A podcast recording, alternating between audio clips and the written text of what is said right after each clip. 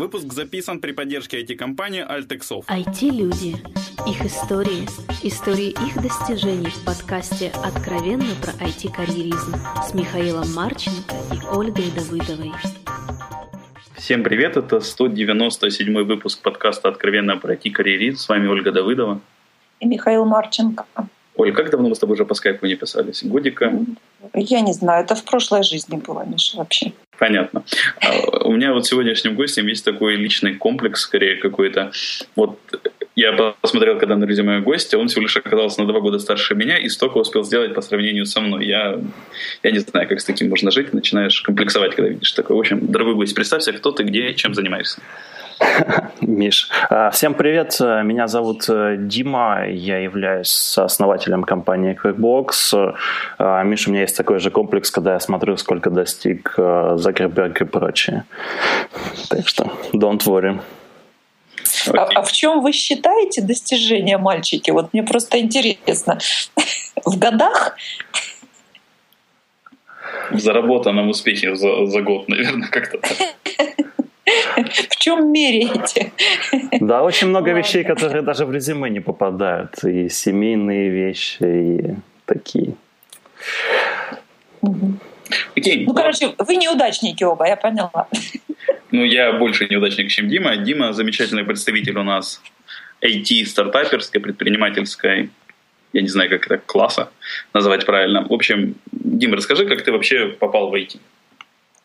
А, ну, мне кажется, что я с детства был обречен на карьеру в IT-бизнесе.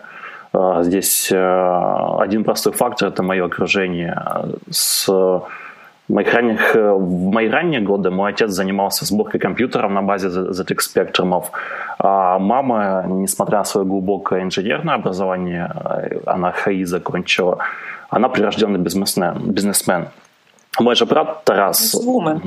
Ну, а мой брат Тарас с ранних лет увлекался компьютерным программированием. И, э, естественно, когда я подрос, это передалось и мне. Где-то в 1997 или 98 году Тарас меня еще научил первым азам программирования. Это было в блокнотике, там первые буквально 10 команд на бейсике, но это создало такой огромный интерес к созданию... Это ты же еще в школе учился, да? Да, да, школа это, это где-то лет 10-11. Ага. И там тогда же как бы и появился первый интерес к IT-индустрии, к созданию программ самому, и за что я особ, особенно благодарен Тарасу. По сути, даже вот мои первые программы это были написаны в тетрадке в клеточку. Они попали а, на компьютер там, ну, где-то через пару дней после того, как их написал в тетрадке. Понятно. Миша, а ты представляешь, что программу можно писать на, в тетрадке в клеточку? У меня компьютер был в 96 году, поэтому нет, не представляю. А, та, а, Дим, а почему ты пошел тогда в вуз с экономическим образованием, а не в какой-нибудь хире, как, например, твой старший брат? Ну, знаешь, юношеский максимализм, мне казалось, что к тому времени я уже знал программирование, и мне хотелось научиться чему-то еще. После того, как Тарас, э, после там, тех пары лет практического опыта в программировании, я потихонечку-то изучал Visual Basic, э, где-то близко к 2000-му, в 99 году интересовался вебом, HTML, CSS, начал писать э, разные там веб-сайты, фрилансером работать, и у меня уже был какой-то опыт не только как бы, создания там программ, игр под себя, которыми я сам был пользователем, но также был опыт и продажи этого всего. И мне казалось, что именно этого мне не хватает, понимания, как строить продажи, как управлять проектами, как управ... взаимодействовать с командами, как управлять командами. И хотелось получить именно этот опыт. И ты его получил таки в Харьковском экономическом вузе. Я не помню, в каком точно. Да, я закончил Харьковский национальный экономический университет э, в 2009 году. Там я получил огромный пласт э, знаний. Э, не все получилось сразу же тогда же и применить, и осмыслить, но вот э, так если посмотреть в прошлое, я понимаю, что многие предметы, которые мне тогда могли казаться, что они там не совсем завязаны с реальностью, вот через какое-то время, там через год, через два, начинаешь осознавать, насколько они на самом деле тебе пригодились. А, и в плане тогда нелюбимого мной э, такого предмета, ну, из таких юридических тем, юридических э, направлений, они очень сильно в итоге как бы пригодились понимание этих предметов. Ну, то есть реально вот наше харьковское экономическое образование полезно. То есть бизнес-среда, она, в общем-то, ну, немножко дальше, по-моему, ушла, чем вот наше классическое образование.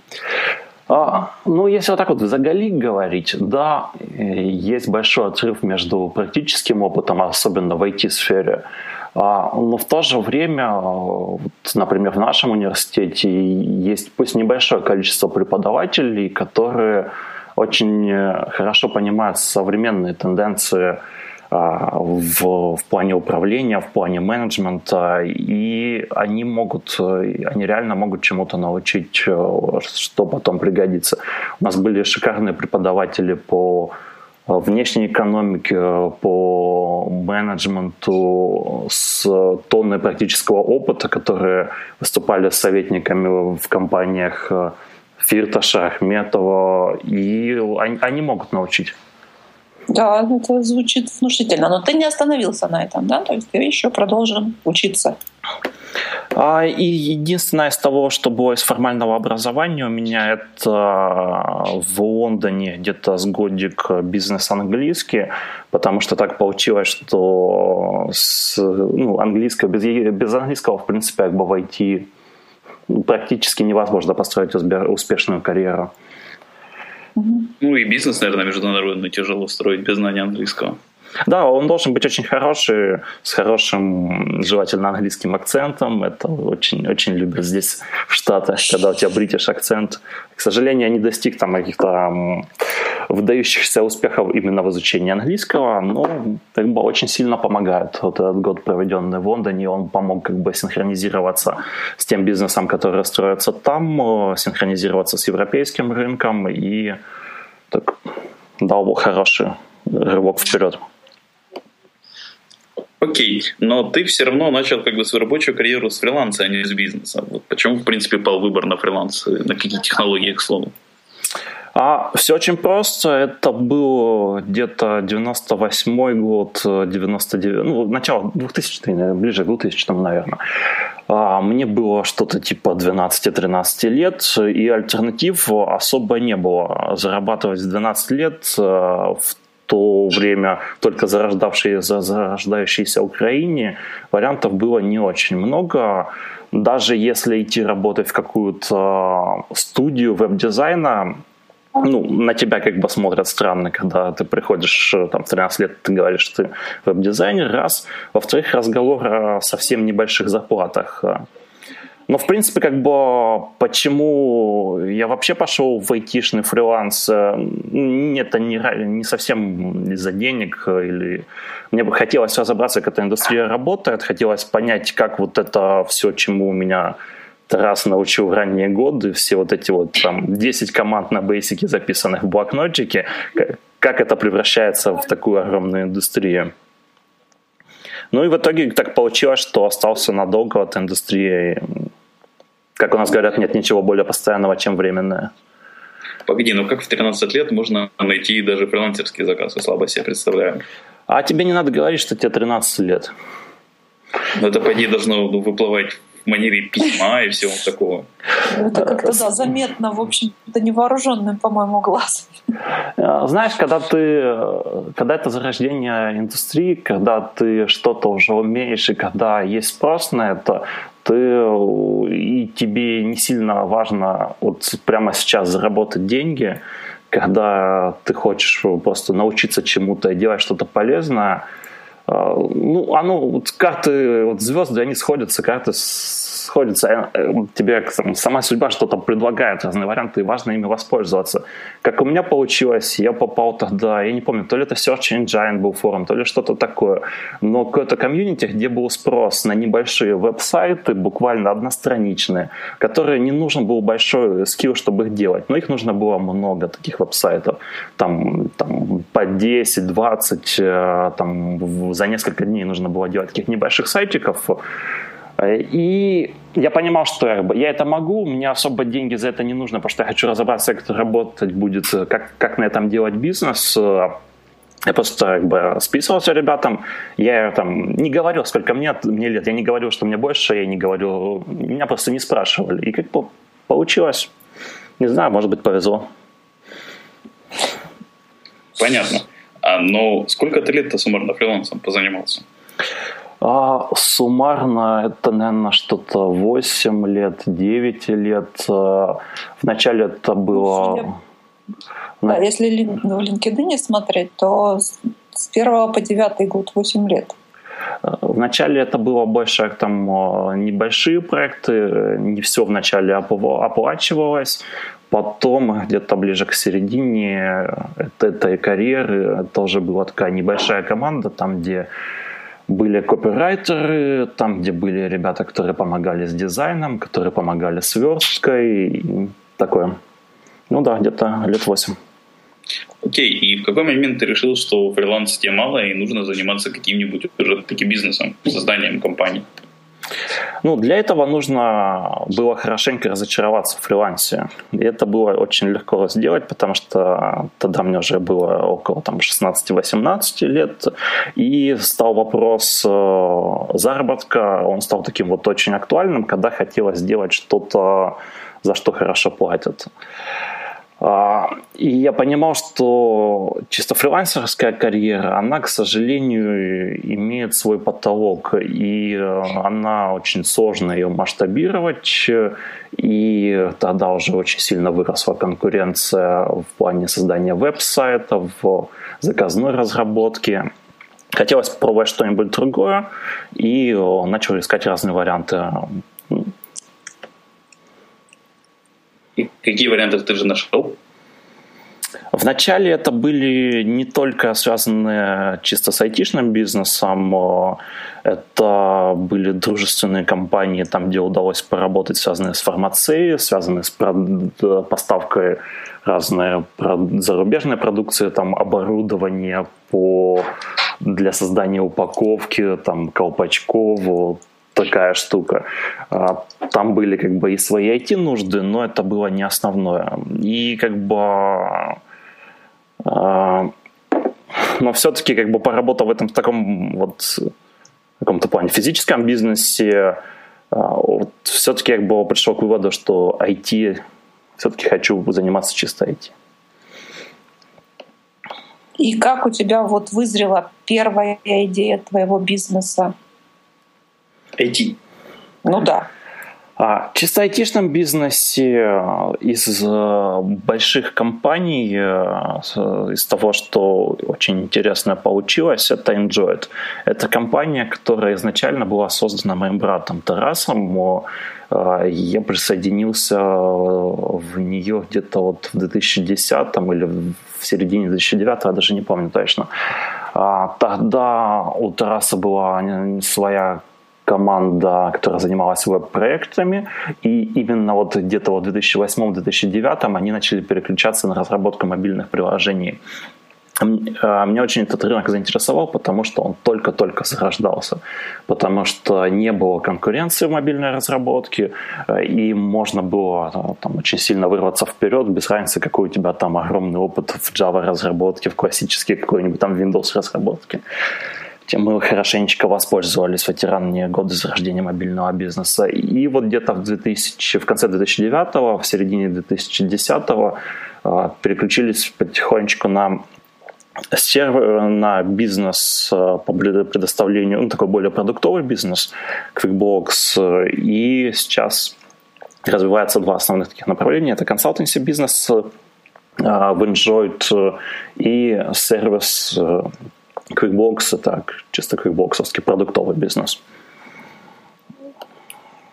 А вот у меня просто пока еще возник вопрос, а с чего вообще начинается вот свой бизнес? Вот как? У кого-то начинается, у кого-то нет. Можешь как-то определить? С дружбы. А, дружба начинается с улыбки. А, есть э, бизнес, э, классически, как получалось это у меня, у моих друзей, у моих партнеров, он начинался с того, что есть какая-то, пусть небольшая команда людей, заинтересованных э, в одной технологии или в одной индустрии, и они думают по поводу того, как себя реализовать в этой индустрии, а при этом еще заработать. То есть у нас не было такого, что вначале заработать, а потом мы подумаем, а где мы можем заработать. Нет, нам было конкретно там IT-индустрия, нам очень нравилась разработка, очень нравилось все, что связано с компьютерами, с технологиями, и как-то потихонечку объединялись единомышленники и находили варианты зарабатывания. А, это вырастало в компании, но в компании это уже превращалось в такой уже классический бизнес. Э, это превращалось уже после того, как были первые заказы, после того, как уже был опробован какой-то рынок, это тоже регистрировалась как какая-то компания и начинала уже предоставлять продукты или услугу. Но в самом начале это просто интерес в индустрии и какие-то знакомые, друзья, с которыми тебе хочется поработать, попробовать себя. Команда — это все. Именно. Окей, okay. мы вернемся опять, наверное, немножко к языкам. Тоже говорил про, мы говорили с тобой про изучение бизнеса английского. Но у тебя также указано, что ты умеешь говорить суммарно на пяти языках, если ничего не путаю. Русский, украинский, английский, германский и французский. Ничего не забыл? Не, все верно. Так э, получилось, что я родился в Германии, и мне был интересен немецкий язык. Я там совсем немного прожил, там буквально там, первые несколько, там меньше, чем полгода после того, как родился. То есть я там ничего не помню. Это ты родился в ГДР, типа? Да. А, и поэтому как бы, мне, естественно, было интересно хотя бы немножко изучить немецкий язык. А, в школу, которую я пошел в Харькове, это была школа с углубленным изучением французского языка, и там было как бы, обязательное изучение французского. Ну и как начал заниматься IT, я понял, что без английского, в принципе, как бы, здесь практически невозможно. И поэтому сконцентрировался на английском. То есть не могу сказать, что там вот там как-то вот очень там шикарно общаюсь на немецком, на французском. Ну, английский, даже если бы не хотелось, его бы пришлось бы выучить, потому что это язык как бы и техническая документация практически вся на английском, и общение бизнесовое на английском. Но знание французского и немецкого тебе в чем-то помогло вот в бизнесе или нет? А, совсем незначительно. То есть это хороший инструмент для выхода на новые рынки, но я вижу перед собой такую огромную массу того, что еще не сделано, для чего не нужен немецкий и французский, и у меня нет такого приоритета выходить на немецкоговорящий рынок, французскоговорящий рынок э, в ближайшее время. А если э, там кто-то не знает фран... английский, но знает французский, это тоже шикарно. Во Франции отличный, огромный спрос на IT-услуги. Надо ну, себе будет запомнить. Да, кстати, не, не часто я слышу Францию. Вот, наверное, первый раз, если честно, в качестве потребителя. У нас какая, айтишных какая штука получилась. Э, наш, у нас э, наш университет, Харьковский национальный экономический университет, он сотрудничает с Леонским университетом и еще пара университетов во Франции. И у нас э, где-то на четвертом курсе, на пятом курсе группы ребят, кто углубленно изучал французский, они уезжали во Францию, и ну, большинство там осталось работать в айтишных компаниях, поэтому как бы, есть немножко общения с ними, и они вот рассказывают по, там про тот рынок. Но все-таки, как бы, если сравнивать с американским, то все-таки американский это номер один сейчас. Окей, вот теперь вопрос уже как предпринимателю, бизнесмену. А как понять, вот проект, который ты занимаешься, он был или хочешь заниматься, он будет успешным или нет? А, как Оля сказала, команда это все. И здесь, э, если нужно проанализировать бизнес, и есть возможность как-то в него окунуться глубже, чем э, финансовая отчетность и э, публикуемые, открытые или как бы предоставляемые финансовые показатели, то ключевой момент это все-таки вот команда и процессы взаимодействия ключевых сотрудников э, компании. А, очень много таких неформальных вещей, например, как топ-менеджмент менеджмент взаимодействуют между собой. Даже просто как они общаются, как они обсуждают спорные ситуации, когда равноценные менеджеры придерживаются разных позиций, как они находят компромисс, насколько это уважительно. То есть они должны все равно отстаивать свою позицию, потому что в споре рождается истина, и а, там нужно найти там всякие эти золотые середины и прочее, прочее, но насколько они уважительно между собой общаются, а, насколько они готовы идти на компромисс, как они общаются с сотрудниками, которые стоят выше, которые стоят ниже. Такие вот э, не всегда формальные, может быть, где-то даже интуитивно, но вот очень такая важная штука, по которой можно хорошо, оценить, э, насколько дальше э, как хорошо дальше будет развиваться компания и, и эта конкретная команда, потому что такие штуки, как финансовая отчетность, там, бизнес-планирование, бизнес-планирование, оно очень важно и очень полезно, но это все равно, как мы все знаем, это в большой мере это угадывание. Оно базируется на опыте, который у вас есть, но этот опыт э, никто не знает будущее. И оно может э, появиться какая-то небольшая новая технология, которая все изменит. И очень важно, чтобы та команда, которая у вас есть, она умела она умела адаптироваться и умела э, хорошо коммуницировать между друг другом и вот, реагировать на такие вот изменения, как внешние, как внутренние. И поэтому все-таки я считаю, что это такой, наверное, самый важный, самый главный фактор. Это именно команда и процессы между процессы взаимодействия между членами команды. А у меня уточнение. Вот в команде, в тех людях, которые составляют эту команду. На твой взгляд, что важнее, чтобы это были матерые технические специалисты или это все-таки soft skills какие-то? Все нужны, э, матерые технические специалисты, с ними бывает э, не всегда легко взаимодействовать, но в принципе рынок складывается так, что нужно под это подстраиваться.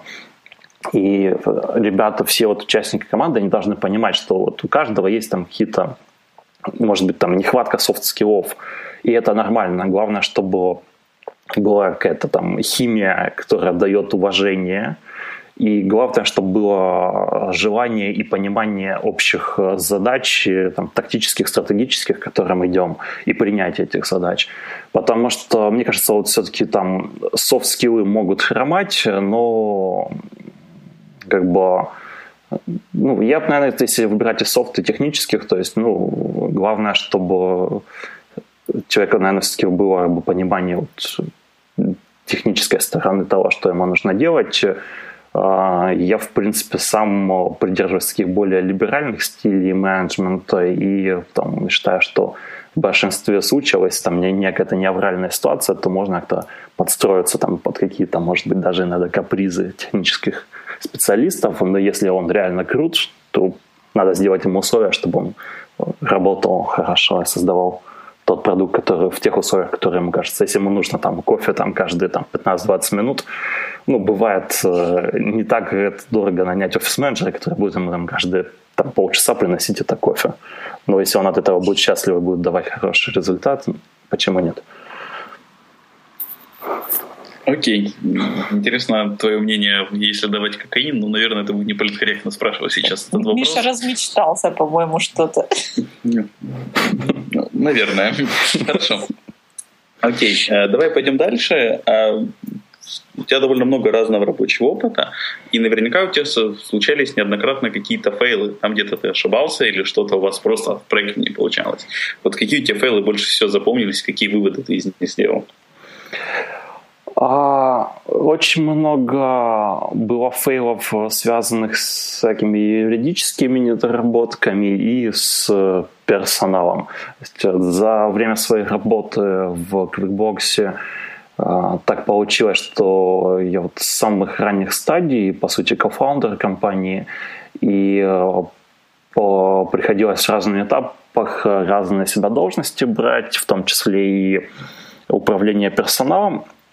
И, естественно, как бы не всегда все нанятые э, люди, они бы очень себя хорошо показывали. Даже несмотря на...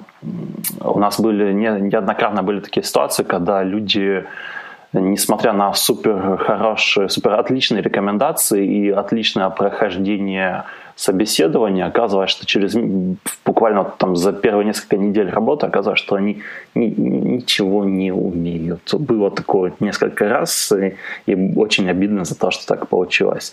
А в плане, в общем, по компании э, юридические риски очень часто недооцениваются стартаперами важно как можно раньше, ну, может, может, это не в первый месяц там работы, там, но в первые полгода работы очень важно разобраться, как юридически построен процесс возврата денег э, за проделанную, но не оплаченную работу. Очень важно понимать, что вы пишете в договорах и как это практически реализуемо. У нас, к сожалению, были ситуации, когда там, буквально там, из-за одного пропущенного слова в договоре или даже там запятой э, мы не выигрывали какие-то там разбирательства в суде. И это очень-очень становится обидно. И здесь большая рекомендация не скупиться на юридические консультации, даже даже когда компании там буквально годик, э, все равно вот важно как бы разобраться, как, как построен процесс. Не только, чтобы был какой-то договор, там шаблонов куча в интернете, и там многие из них, они хороши, но нужно понимать, как конкретно с этим шаблоном, конкретно там в такой-то ситуации или в такой-то ситуации, как вы будете деньги возвращать. Для этого лучше проконсультироваться с юристом э, в той стране, в которой вы ведете бизнес. Окей, а что ты еще можешь посоветовать? Может, не из опыта фейлов, а из опыта винов, как-то так, э, стартапера, начинающим? А, начинающим стартаперам на самом деле, как э, здесь очень много разных таких вот вещей, которые на нашем опыте хотелось бы, чтобы мы вот о них знали раньше и применяли. Например, очень-очень-очень важно концентрироваться на том, чтобы развитие продукта, оно было быстрым. А, у нас часто вот встречается в, в компаниях, что основатели, они технические, а, в, больш, в большинстве современных IT-компаний, вот Украины, все-таки вот там основные фаундеры, там первый, второй, обычно они технические, и они забывают о том, а у технических специалистов есть такая какая-то часто схожая проблема – это зарываться в детали и делать там супер э, какое-то там эффективное решение, какое-то там вот очень-очень оптимальное, но какой большой побочный эффект, э, при этом забывается, а нужно ли это конечному пользователю и сколько вот там этих там, вот это потраченное тысячи часов, вот это вот э, супер крутую вылизанную фичу, которая там в идеальный код, э, который восхищаются там коллеги-программисты, вот сколько реально вот это вот тысячи часов она приносит добавочные там там стоимости там или там какой-то ценности конечному потребителю. И поэтому вот очень важно вот такие там две больших рекомендации. Это то, что нужно общаться с вашим конечным пользователем как можно раньше, желательно в идеале вообще до того, как вы начнете ему что-то продавать, до того, как вы создадите компанию, то есть э, налаживать общение с вашей целевой аудиторией. И вторая большая рекомендация – это нужно быстро двигаться. Сейчас э, очень такая хорошая ситуация для молодых стартаперов. Очень много создано инструментов, которые позволяют создавать быстрые прототипы. А, много там, технологий, сервисов, которые позволяют там, сделать э, там, веб-сайт э, там, для проверки бизнес-идеи буквально там, за день а, много там есть социальные сети, через которых привлекаются первые пользователи, полно утилит для фокус-тестирования, A-B-тестирования. И, по сути, даже без разницы, без разницы, чем занимается стартапер, в чем его ниша, это может быть там какой-то там ресторан, или это может быть программное обеспечение. А, можно очень быстро и легко создать одностраничный сайт э, с описанием там, вашего продукта и там полем ввода имейла. И с помощью такого сайта собирать, оценить вашу идею и собирать там под базу потенциальных пользователей.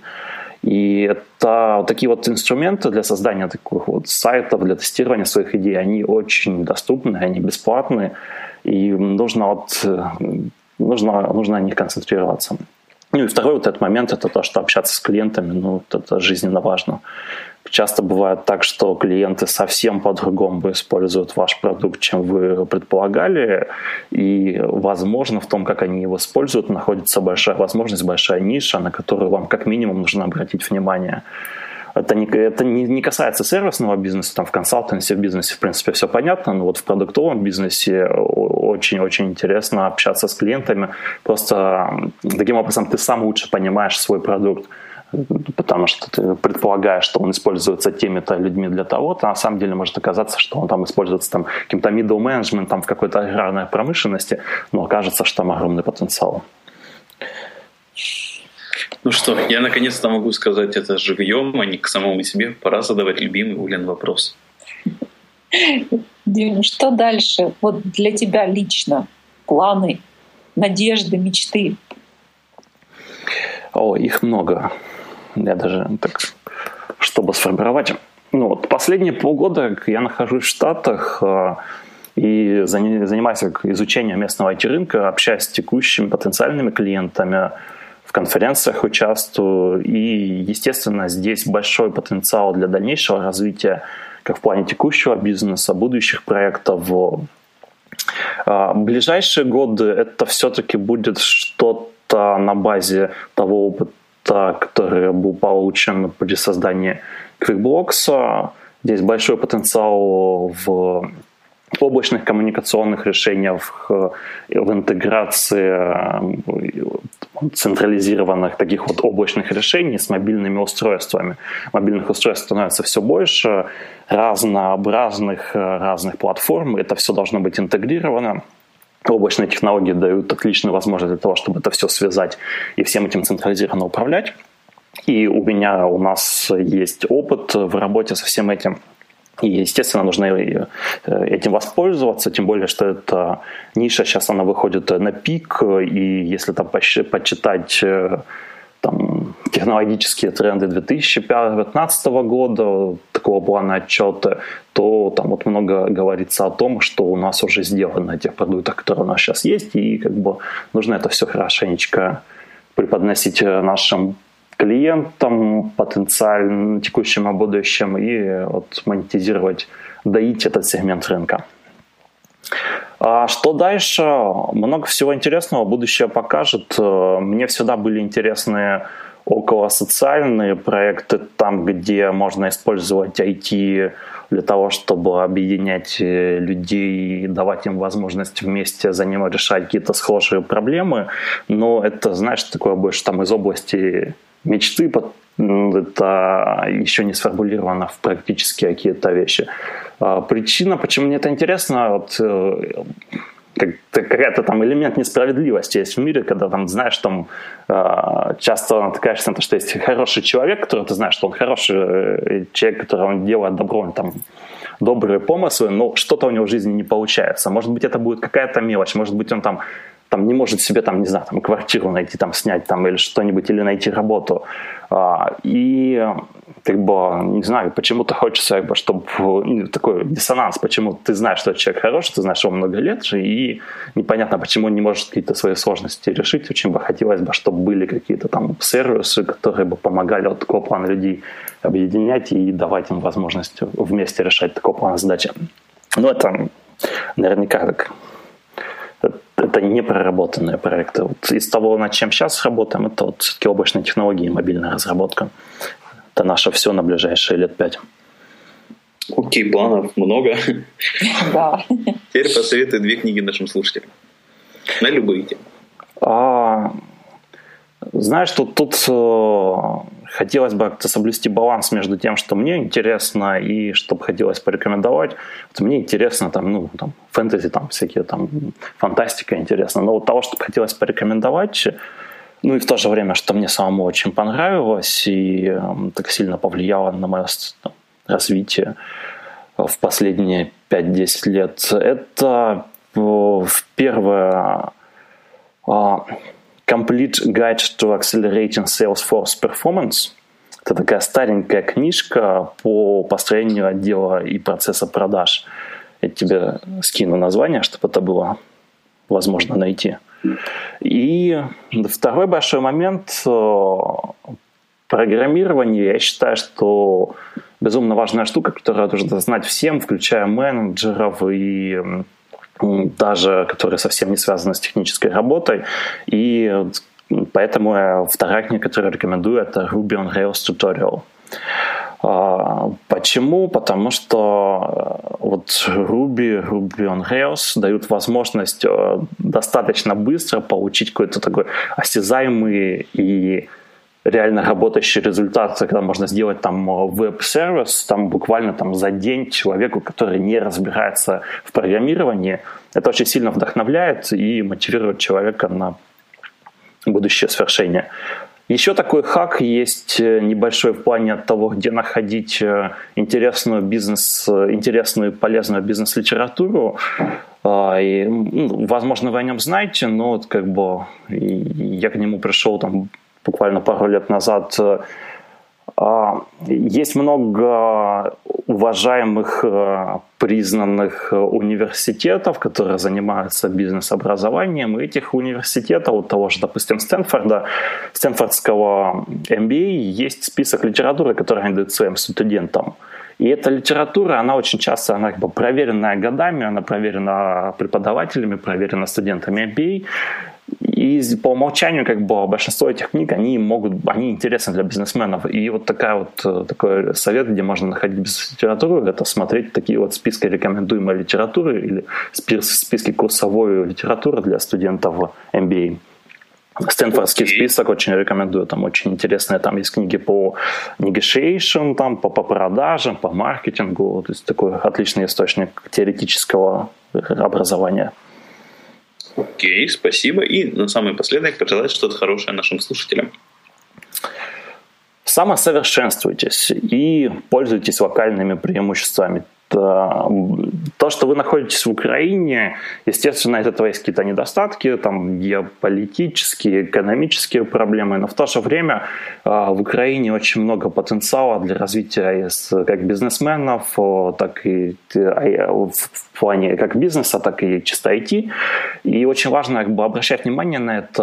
В Украине, вот в Харькове, например, огромное количество высших учебных заведений, большое количество студентов, которые готовы работать там совсем за небольшие деньги начинать свою карьеру. Многие из них не трудоустроены, э, и как бы это большой потенциал там, для того, чтобы построить свой бизнес. Очень такая так, такая вот рекомендация. А так вообще самосовершенствуйтесь именно от вашего личного развития как бы зависит ваша карьера и там, успешность вашей жизни. И любите друг друга. Окей. Большое спасибо, Дима, что нашел время ответить на наши вопросы. Большое спасибо слушателям, что слушали нас. Все вопросы и пожелания мне на почту шами 13 собака Всем спасибо, всем пока. Спасибо большое. Удачи. Откровенно про IT-карьеризм с Михаилом Марченко и Ольгой Давыдовой.